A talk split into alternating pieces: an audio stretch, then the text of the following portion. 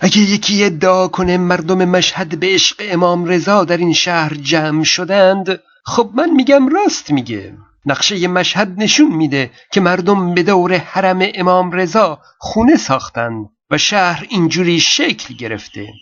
اما اگه کسی ادعا کنه که مردم تهران به عشق امامزاده داوود در این شهر جمع شدند من میگم نقشه تهران نشون میده که این ادعای بیخودی هست، چون امامزاده داوود در گوشه‌ای از تهران بزرگ افتاده و خونه‌های مردم تهران ربطی به اون ندارن.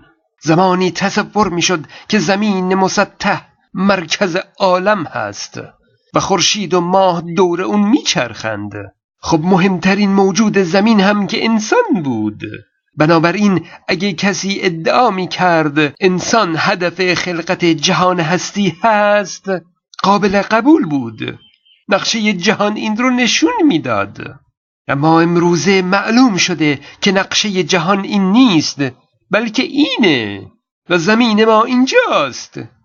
یک نقطه پرت شده در این عالم هستی، یک سیاره کوچولو در میان صدها میلیارد کهکشان که هر کهکشان هم میلیاردها ستاره و سیاره داره.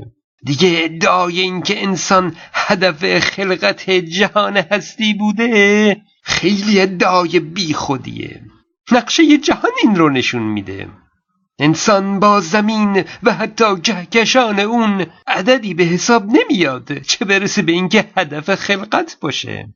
سلام، من خدا هستم. آره، خود خود خدا. دینداران اصرار دارند که انسان هدف خلقته. دکتر فرد یک پزشک اسلامیه که دوست داره قرآن رو همچین علمی جا بزنه. میگه هدف خلقت عالم، تمام این کهکشان‌های غول‌پیکر، همه به خاطر ایجاد شرایط زندگی در زمین بوده. گوش بدید. خیلی جالبه. من گفتم که کائنات رو خداوند به صورتی درست کرده که در حقیقت تمام کائنات یک کارخونه‌ایه برای ساختن مواد اولیه‌ای که اومده روی کره زمین. ببینید گاهی وقتا ما پیش خودمون میگیم این همه کائنات، پانزده میلیارد سال نوری از اول تا آخرش فاصله است، این همه رو خدا آفریده برای چی؟ که فقط توی یک کره کوچولوی ما فقط زندگی وجود داشته باشه.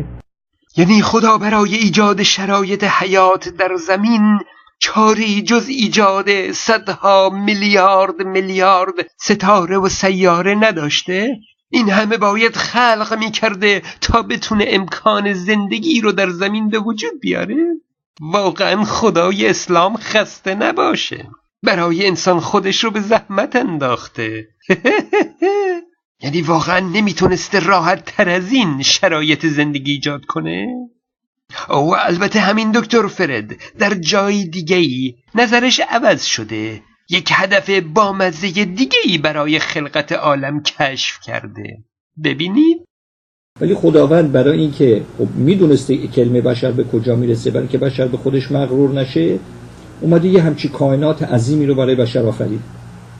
برای خدا اینها رو آفریده که بشر با فرستادن مثلا یه ماهواره به کره یه دور جو زمین، یا فرستادن مثلا یه سفینه به کره مریخ و چهار تا سنگ و اینا جمع کردن، به خودش مغرور نشه، عظمت خدا رو فراموش نکن. دیدید؟ این بار برای اینکه انسان مغرور نشه میلیاردها کهکشان و میلیاردها میلیارد ستاره و سیاره و اینها رو خدا درست کرده. آخه خدا چقدر به فکر انسانه. آدم دلش به حال این خدا میسوزه. خدا فکر نکرده که انسان حالا به خاطر اینکه به علم پانزده میلیارد سال نوری دست پیدا کرده به خودش مغرور میشه؟ لابد بعد از خلقت این همه اجرام، بعد از اینکه خدا به هدفش نرسید و باز دید که انسان مغرور شده، باید خدا بره خودش رو بکشه.